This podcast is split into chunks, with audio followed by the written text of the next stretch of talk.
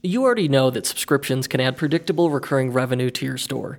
But did you know that Bold's recurring orders has added a ton of new features to make it even more profitable? Their convertible subscription feature, first, lets customers subscribe to one product and then automatically switch it to a different one the second month. So this lets you set up trial sizes, free samples, etc. And then they've also added a cancellation flow to keep people on the subscription. It's like abandoned cart recovery, but for subscriptions. So if you've ever tried to cancel your Audible account, you'll see what I mean. If you say you don't like the books, they offer you a free one. If you say it's too expensive, it automatically offers you a deal on the next month. Basically, Bold built this into the Recurring Orders app, and it stops up to 30% of customers from canceling their subscriptions. Their most recent feature is the subscription buy button. That lets you sell your subscriptions directly with just a link. So it's perfect for email, blog posts, Facebook, etc. Now, one of the things I personally love about it is that customers can now manage everything about their subscriptions by themselves. They can log in and then pause, skip, edit, update payment info, their address, swap products, add products, and more. They can just manage everything themselves. So it's a huge time savings for store owners because it means fewer customer requests. Now, if you want to add predictable recurring revenue to your business today, you could do that by going to boldcommerce.com/subscriptions to check it out. That's boldcommerce.com/subscriptions. Additional support for the unofficial Shopify podcast comes from SEO Manager. You know the benefit of SEO. The higher you rank in search engines, the more visitors your store will have. And more visitors means more sales, which means more money in your pocket. But how do you do that? That's where SEO Manager comes in. It helps Shopify store owners get found in search engines, and it's trusted by thousands of Shopify stores. It leads the market in both innovation and usability, and it's no wonder. SEO Manager adds an entire suite of tools to help attract new customers by fully optimizing your store. So here's a few of my favorites. It scans your site for SEO issues, offers keyword suggestions, adds structured data support, analyzes missing pages and redirects, and it even integrates with Kit, Shopify's personal marketing assistant. And that's not all, it does a whole bunch of more stuff. All of these things will help you to be easily found in Google and other search engines. And best of all, it's easy to get started. You can launch SEO Manager on your store in minutes, and their friendly support team is always on standby if you need help. Plus, as a special offer to our listeners, you can get SEO Manager right now for 10% off forever. Sign up at SEOmanager.com slash unofficial. That's SEOmanager.com slash unofficial.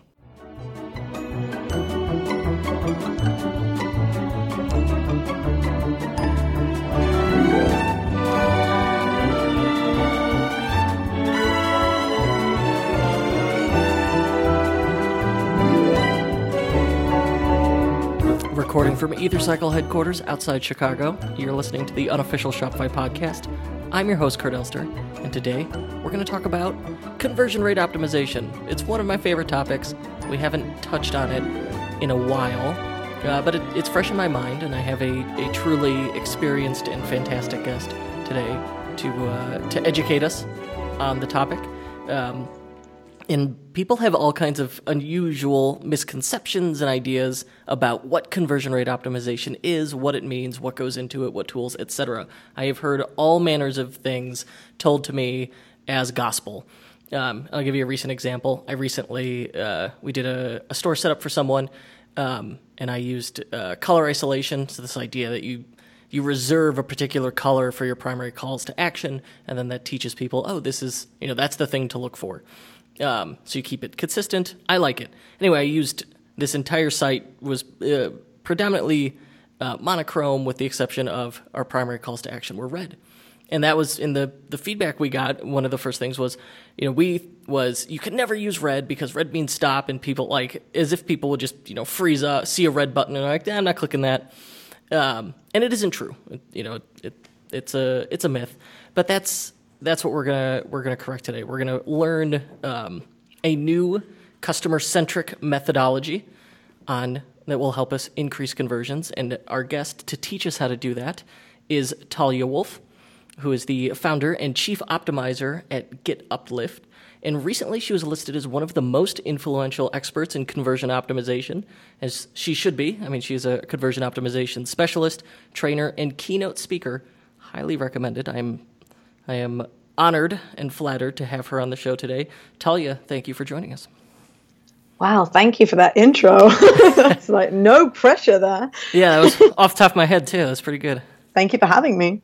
My pleasure. Uh, okay, so briefly tell me uh, what it is, what it is you do, where you do it, etc. Um, so I do customer centric conversion optimization, as you put uh, very well.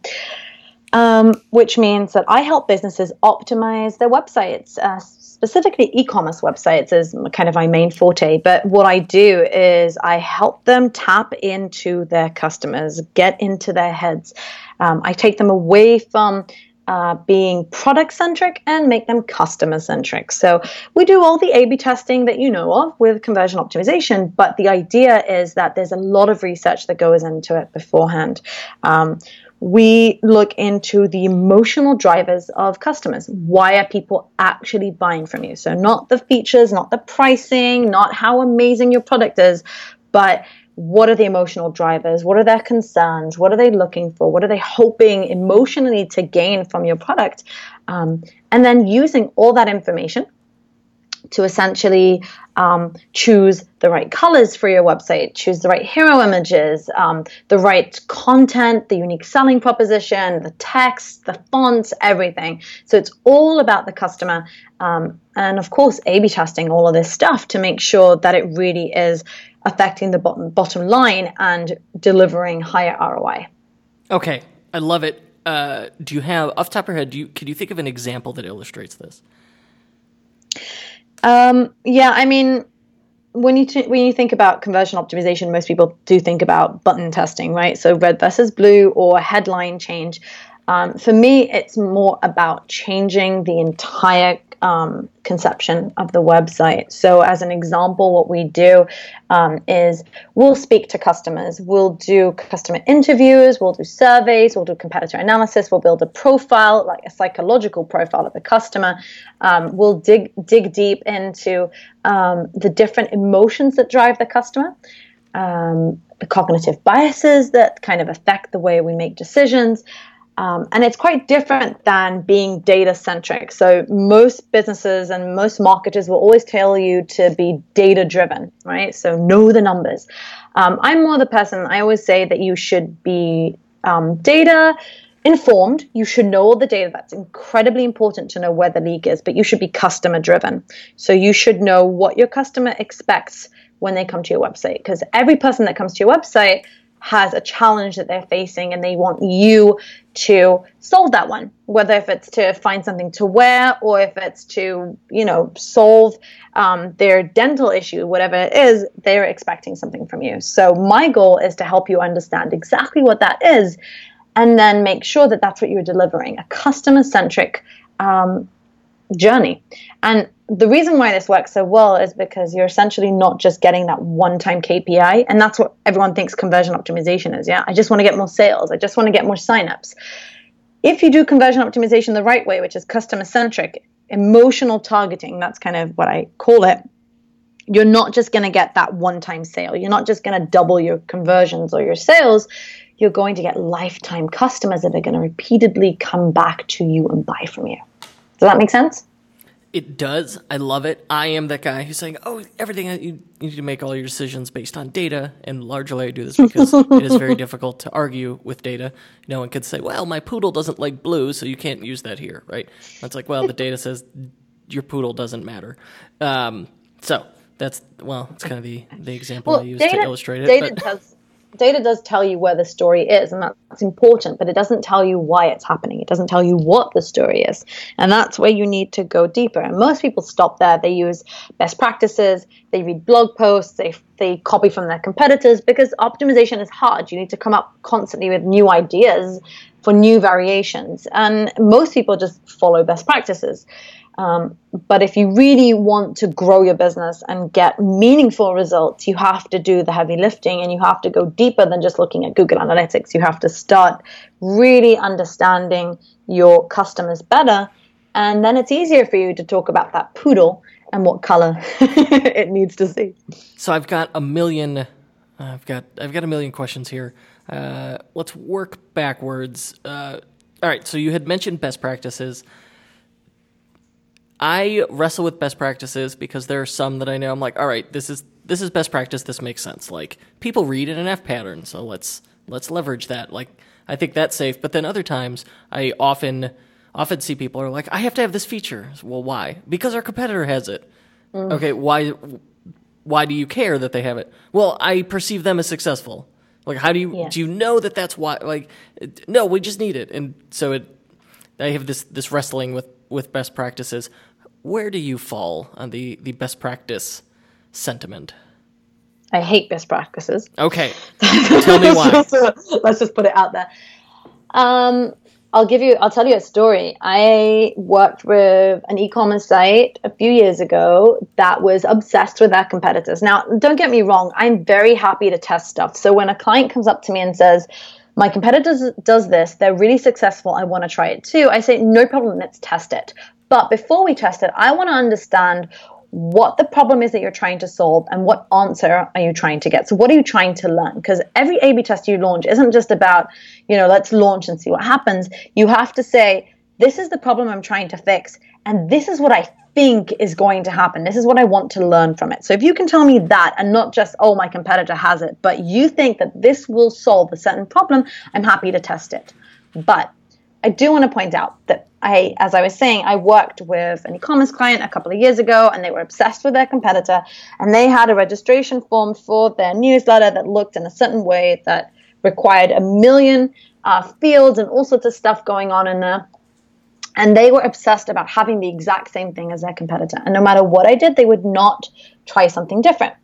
Um, and I think it was years later, maybe three years later, um, I got on a call with that specific competitor about something completely different. And I said, listen, I just have to ask you, why is your registration form that way? And the guy just did this. Oh, we have a technical issue and I've never been able to change it. right? but that's it. Like it's the blind leading the blind. You're just kind of, oh, this person knows what he's doing, so I'm just going to follow it. It's the same as like the blog posts that tell you we made one change and saw 5,000% increase in conversion optimization. You have to do this. No, it doesn't work like that. You have different target audiences. You have different people coming to your website. You have to address their specific needs. It's not about the competitor. It's not about you. It's about them. So tell me about. You're absolutely right. I totally agree, and I love that you were in the situation where you're able to go ask the competitor and find out. So why is it that way? Like you know, from the outside looking in, people ascribe all kinds of reasons. is like they do it this way because you know, like you have no idea. You are literally just guessing as to their motives there. And yeah, oftentimes it is simple as like, well, that's what we did because that's what we did, and it's, that's the end of it. There's no, you know, it, it wasn't yeah. broken, so we didn't fix it. It's just always been that way. Um, okay. So going backwards then to emotional targeting. You said step one here. Sounds like step one is is research, and within research, that step one would be talking to customers, right? Yeah, there's a couple of things that we do. Um, so when we're doing the research, our goal is to understand the emotional drivers of our customer. Um, we want to understand what stage of awareness they're in. So, where are they in the buyer journey? Are they aware? Are they pain aware? Are they product aware? So, where are they exactly on that kind of scale? Um, then we'll start getting into customer profiling. So, what we want to do is customer surveys and interviews. We speak to clients, we speak to customers and talk to them, listen to their concerns, what they're worried about, what they were worried about before they bought, what they felt afterwards. Um, this is a really good way also to kind of data mine um, social proof and testimonials and reviews ah, because we're point. hearing we're hearing that right from them and, and a lot of times um, or ma- many times I've seen that we call the product one thing or we talk about something in a certain way and then you get on the call with like multiple clients and they're all calling it something completely different and yes. that's what you should be calling it right so customer surveys and customer interviews are so imperative and paramount in order to really understand how your customer perceives you, perceives the industry, what they're what they're struggling with, and what they want from you specifically. Yeah, consistently. once you've done that, uh, sorry. It's consistently one of the most impactful things we've done conversion rate optimization wise is surveying customers and then finding uh, those phrases and that language that they're using to talk about the product that we weren't, exactly. and then just ch- changing our language to match theirs, not trying to exactly. educate them, let them educate us on how they're talking about it. Um, and that then suddenly like that that is one of the um, like most consistently foolproof ways to increase conversions is ask your customers and see how they they discuss this stuff. Continue. Right. And you know what's really cool about it is that many times I speak to people and they're like, I'm sitting in front of a page and they can't figure out what to write and the, and I'm and you know they're, they're thinking about writing copy or whatever it is and they're really kind of struggling with it. I'm like, go back to your customer interviews, go back to the surveys. What are people saying? Use those. Don't make up copy. Don't just sit there and uh, like try and invent the wheel. Everything's out there ready for you to use. Just grab it and repurpose it. Um, so that's why it's so important to to talk to your customers on a daily basis, and you actually will be so surprised uh, with the amount of clients. And I'm sure the people that are listening here today, it's fine. Most people don't do this, haven't spoken to their customers, don't do it. So it's kind of assumptions that we make that we think we know what our customers want, rather than actually speaking to them one on one. So um, that's kind of the first thing that we do, and we also build psychological profiles and we do competitive research, but we're not doing competitive research on like the technical stuff. I'm not trying to figure out what um, you know what features they have or what pricing they have. I'm trying to figure out what my my prospects that are currently buying from my competitor what do they feel about about this competitor are they happy with them are they upset with them what are the things that they are concerned about what are the things that they're excited about um, you can do that by looking at their reviews, for example. Um, there's many different things, but the idea is just the whole idea and the purpose of the research is to get into your customers' heads. And just by doing that, you already get dozens of A B testing ideas. And most people just want to go ahead and launch them immediately because it was so obvious, right? To just, oh, why didn't I think about that? So when so you the research, survey when you survey customers, it sounds like you're segmenting them um, by their where they are in their their customer journey and their their customer life cycle. So like, all right, this person has um, this issue. This person is aware of the brand. This person is aware of the product. This person has bought the product, um, and then surveying them. How do you find these people? So there's multiple ways of doing that, but um, first, your goal is to figure out the stage of awareness of customers. And to do that, you can look at the keywords that people are using to arrive on your shop, on your e commerce shop. Um, you can look at the time that people are arriving on your website, and you can look at the keywords that people are using on the website itself to search.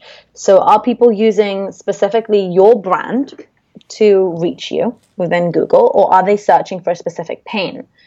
Um, and that kind of will tell you if someone's uh, pain aware. So they know they have an issue, but they haven't started kind of looking to solve it yet. Or if they are product aware, so they know about your specific solution and they're looking into you specifically. Um, this really helps us change the way we speak to people because essentially, until someone's actually product aware and knows exactly who we are and what we are and how we can solve their problem for them, we don't talk about ourselves at all. Um, and then when I know that someone is, for example, on a blog page versus a product page, then I know that these, you know, this is some two people who have different stage of awareness. Someone on the blog is maybe just kind of researching the pain, trying to figure out what are the right solutions for him. Um, someone who's on a product page might be ready to just buy. She's just looking for the buy button and she knows what you have to offer and she's ready. And these are two different people that you want to ask them different questions and reach them in a different way. So we start by surveying on different pages according to specific behavior. Is it someone, are we, you know, do we want to survey first time visitors? Or returning? Do we want to survey people who have been on certain amount of pages already, have scrolled a certain amount of t- um, you know percent of the page? Then when we get the the surveys back and we see how people respond, then we're going to say, oh, this person is someone I want to talk to. So I'm going to reach out and see if they're ready to jump on a call for like just a 10 minute call with me to just clarify a few things. Um, maybe offer them something, you know, like a, a few, like 5% off their next purchase.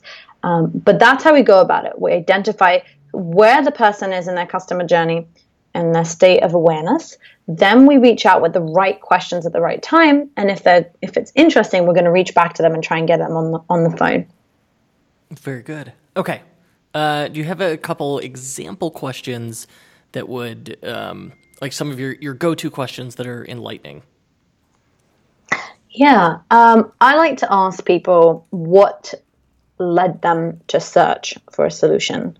So, what was happening in your life on Sunday, Monday, whenever it was, that led you to search for this? What pain were you feeling? What were you struggling with? Um, that is kind of the first thing I want to know. So what was what was happening? Then, you know, what were your concerns? Okay, you reached my website, you figured out, you know, okay, this person has this offer. What were you concerned about? What were you worried that wasn't going to stand up to what you need? Um, and then another question I like to ask is, okay, so now tell me about the one thing that has really made your life better. So if I took the product away from you today, what would you miss the most? Um, we tend to think that they're going to say something very technical, but usually it's about how the product made their life easier. Okay. It's about how they don't need to do this anymore, or you know they feel they they'll have to do X, Y, and Z from now on that the product is helping them. So those are kind of the first questions I like to ask. Now, once you have those questions, what do we do with them? Mm, we aggregate the content. So we're trying to find patterns. We're interviewing many people, we're surveying as many people as we can, and we're trying to see patterns. We're trying to profile customers according to their needs, according to what they're interested in, and then we're trying to see the pattern is are things um, coming up um, that kind of repeat themselves. And I'll give you an example. One of the questions that I like to ask is Who is your hero? Who's the one person you look up to? Most people think that's a really weird question to ask. Um, it has nothing to do with the product, but it tells me a lot about my customer. Um, I did this for an e commerce site a couple of years ago, and it turned out that 90% of the respondents said that their role model is their father or their mother.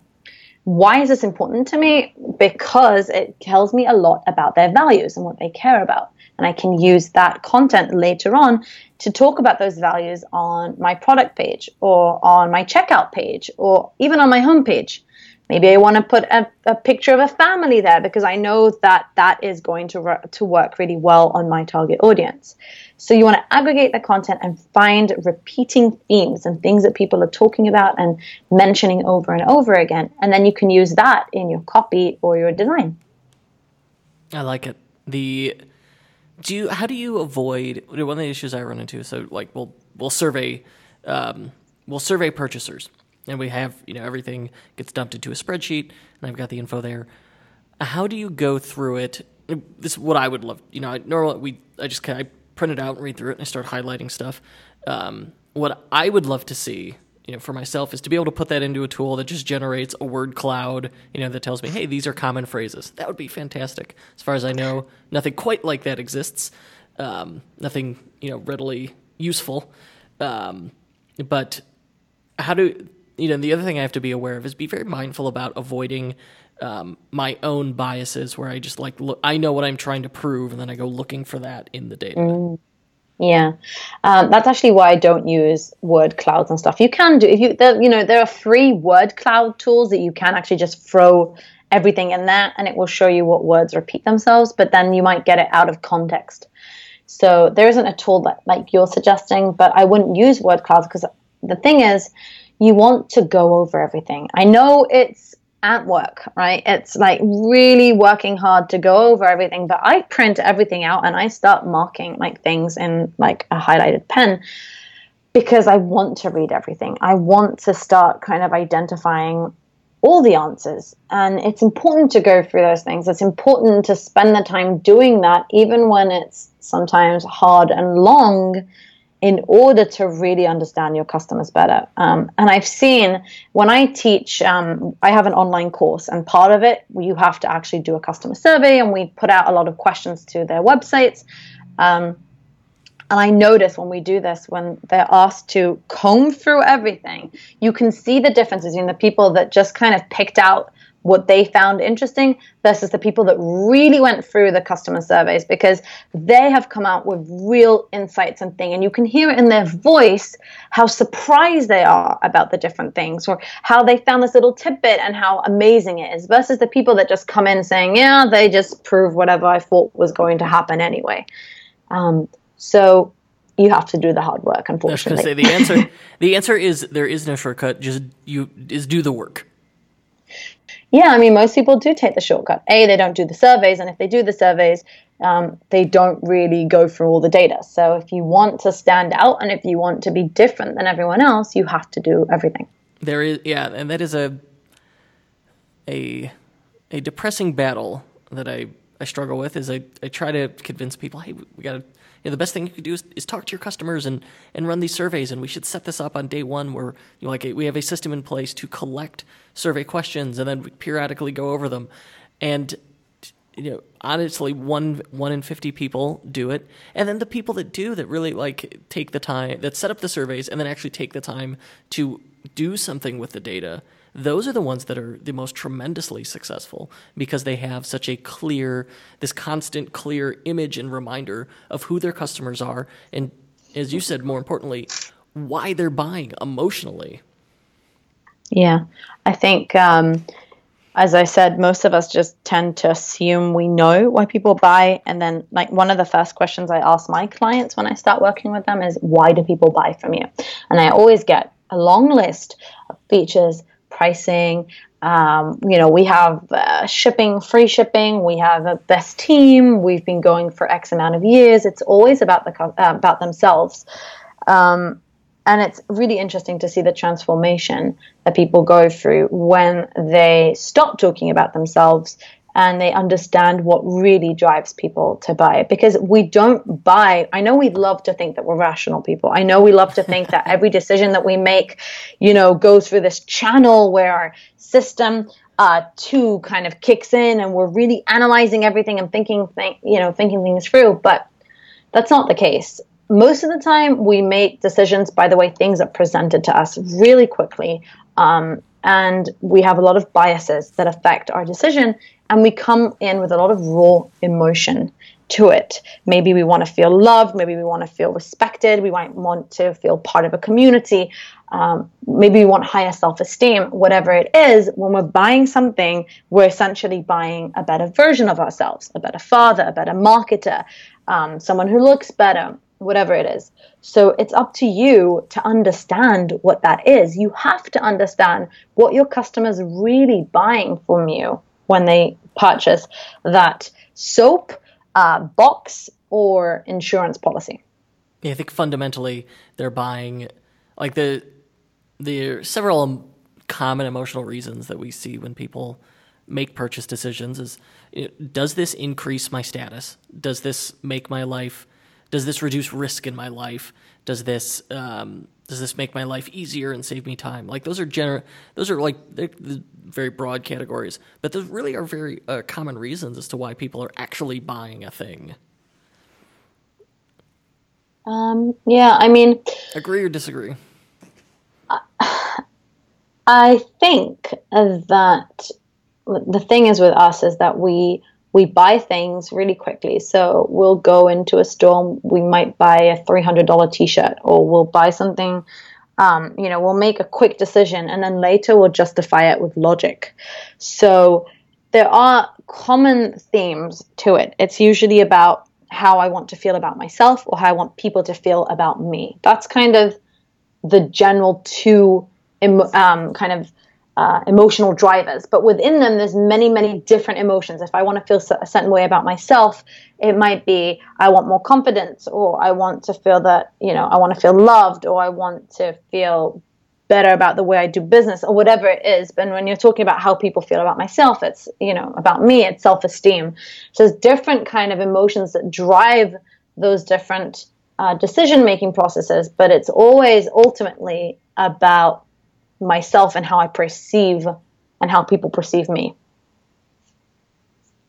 I like it. I'm trying to think of what's a good.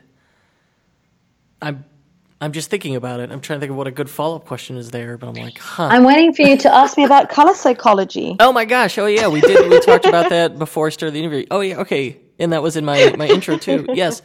All right. Uh, actually, that's one of the ones I'd like a broader topic there. What are some of the myths that drive you nuts about conversion rate optimization, split testing, design, etc.?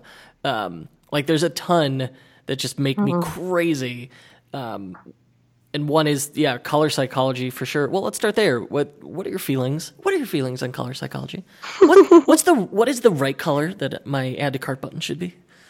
Oh God, um, color psychology. Um, you know, I use a lot of color psychology in everything that I do, and when I'm doing consulting and when I'm training teams, we talk a lot about this because everyone's kind of uh, ultimately asking me, "So, what's the best, you know, buy button that I need?" Um, but the thing is that when I talk about color psychology, there's like this it's it's a beautiful thing, right? If you Google color psychology, you will get these beautiful infographics that are all telling you the same thing. Red equals love, blue equals trust, green equals health, and whatever, like hundreds of these beautiful infographics all telling you exactly what each color means. But that is, I don't want to curse, but that is rubbish. And why is that rubbish? Because there is no one emotion that dominates one color. So red isn't always uh, stop. It all isn't always lust or love. It means different things for different people. We are, in fact, affected by color on different levels. We're affected um, emotionally by the things we might have experienced in life. We're affected by our culture. So, for example, um, you know, over in the West, we wear white at our wedding because it's a pure color, but in the in Asia, that is considered a mourning color. So you wouldn't hmm. wear white for your wedding; you would wear red. Um, the, and symbols, right? Yellow equals sun, blue equals beach or sea or whatever. We each we every one of us, if I grew up in a pink bedroom, I might like it or hate it. So just because I'm a girl doesn't mean that I'm going to love pink. Um, and just because pink, someone told you that pink means passion doesn't mean that it's going to work on me because I grew up in a pink bedroom and I hated it, for example.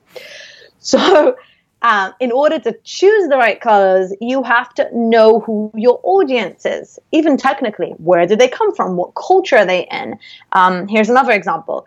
Um, orange right? Many companies like um, Nickelodeon, um, Fanta, they all use orange because orange is supposed to be a fun, cool color. But in Ireland, it is actually a religious color, hmm. right? So you have to know who your target audience is, where they're coming from, what culture do they come from.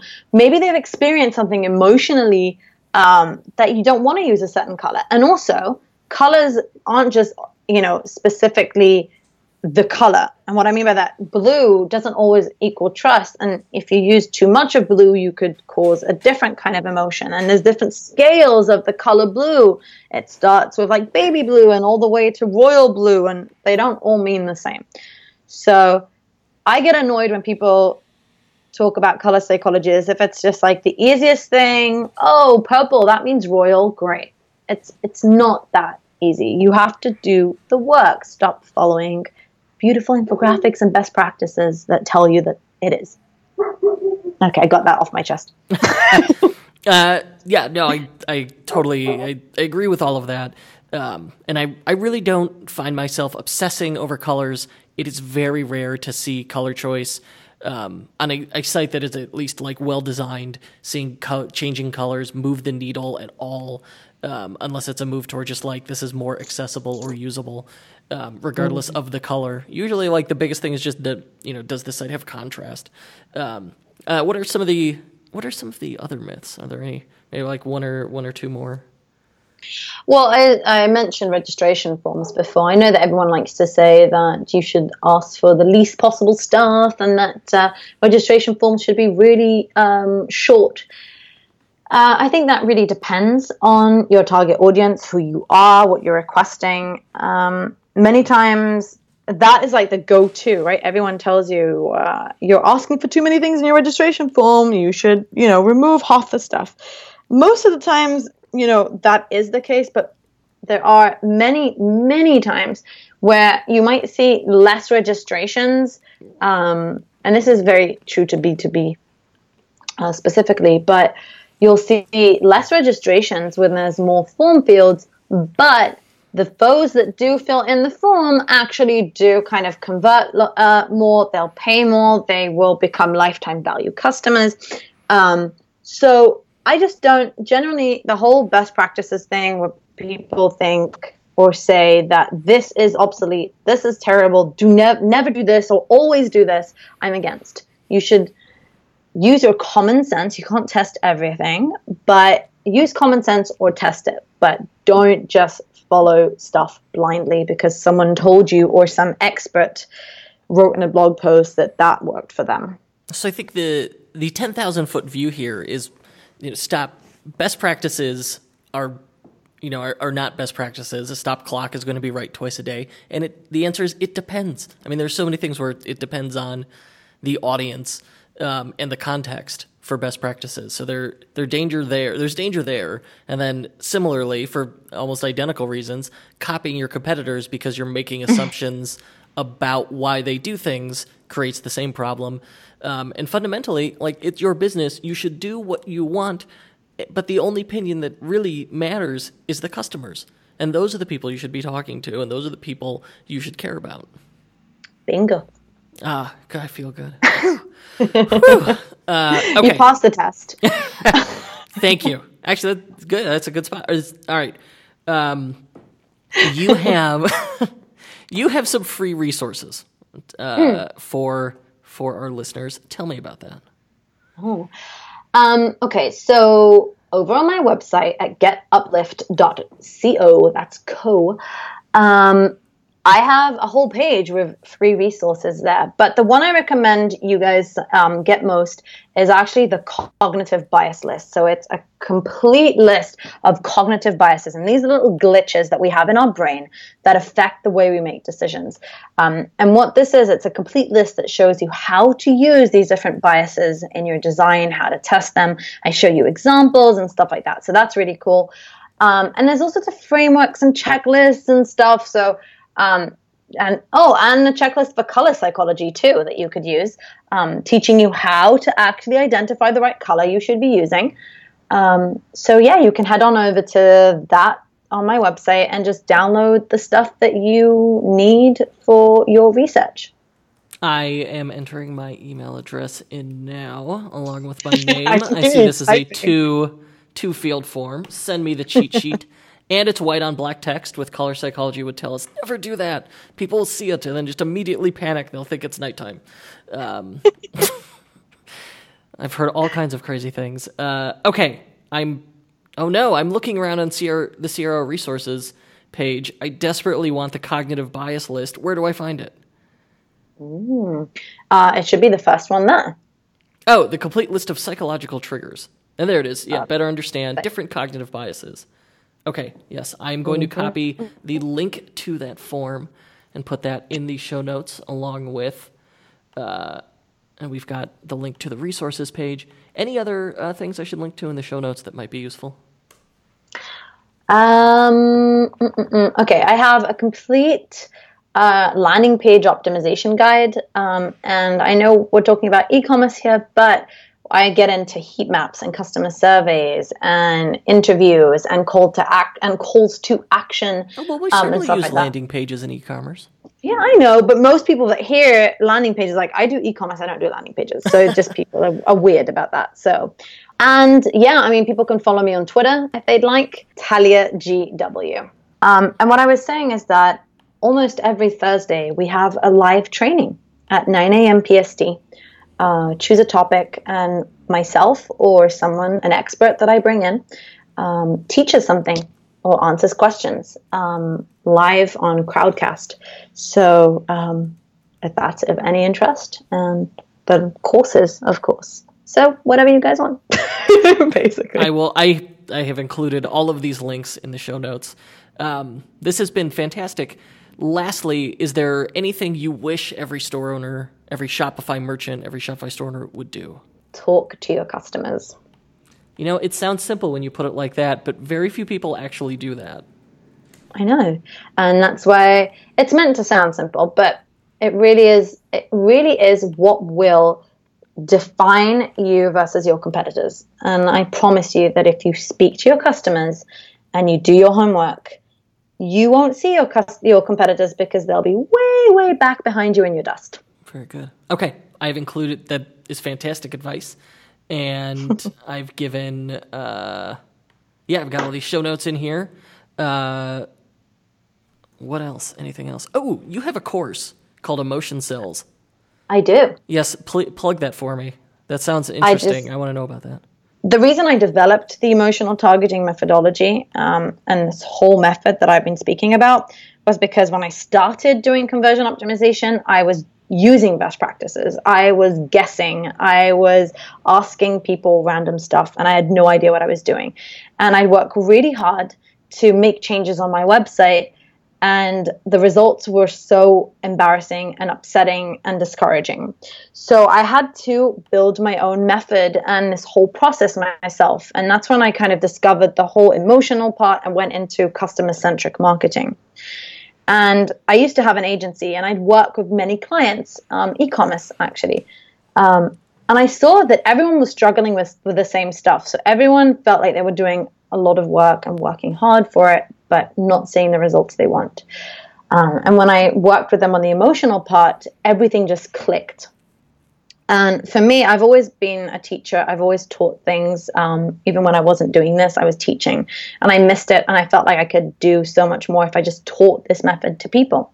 So I built an entire course about how to sell using emotion. I basically map out my entire process and I give it away. Um, seriously, this is. Um, I used to charge about 20k a month to do this for for clients, and it's a course that you can take in six weeks, um, and you get four live calls with me that I teach you how to do it. And there's stuff that you follow in the like 10 minute videos where you can just follow and do your homework and do the assignments. And you get to email me and ask me all your questions. And then there's the four live calls where i talk to everyone and answer everyone's questions. Um, and i help them optimize their websites using emotion so it's like this whole process where they get to learn the actual method and instead of having someone else do it for them they do it for themselves and they have it for life i love it I gotta. I'm already like, I'm like, huh? Maybe I should sign up for that. Sounds like a good one. okay, Talia, thank you. This has been this has been enlightening. I love uh, I love having like things I've suspected uh, confirmed by someone else. Of course, I love having my own my own cognitive biases confirmed for me. Thank you for that. um, but no, I, I, this is all great advice, and it's just it, it is wonderful to hear it out loud and and have someone else say it and emphasize how important it is to talk to your customers. Yeah. So we can... Um, thank you for having me. And I'm really happy that you found it helpful. Absolutely. Hopefully, everyone else will too. And final question before I wrap it up, uh, real quick, as a call to action, where can people go to learn more about you? GetUplift.co. Perfect. Talia, thank you. thank you. All right. Before we close, I want to give a special thanks to Klaviyo. If you've listened to this show, it should be no surprise to you that I love Klaviyo. We've seen their automation workflows typically add 10 to 20% additional revenue every month for our clients. And that's why thousands of e commerce companies use Klaviyo to increase their sales. So, how does it do it? Well, it brings together all of your Shopify e commerce data in one place, which makes it super easy for you to create highly relevant, automated, and personalized email and Facebook ad campaigns. Yes, it even integrates Facebook audiences, which is very cool. You can sign up for free today at klaviyo.com. That's K L A V I Y O.com. And that's it for us today at the unofficial Shopify podcast. But I want to hear your thoughts on this episode. So please join our Facebook group. It's the unofficial Shopify podcast insiders. I know you've got your phone. Just search for it. Come talk to us. Or sign up for my newsletter at kurtelster.com. Shoot me an email. Either way, you're going to be notified whenever a new episode goes live. And of course, if you want to work with me on your next project, though I'm a bit booked at the moment, you can apply at ethercycle.com slash apply. And as always, thanks for listening, and we will be back next week. Our program was produced today by Paul Rita.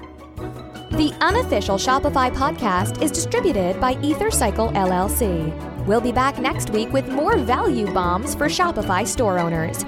If you're looking for more high quality and actionable advice on learning the business of e commerce, join thousands of other Shopify store owners on our totally free newsletter at e commerce bootcamp. That's e commerce bootcamp.com.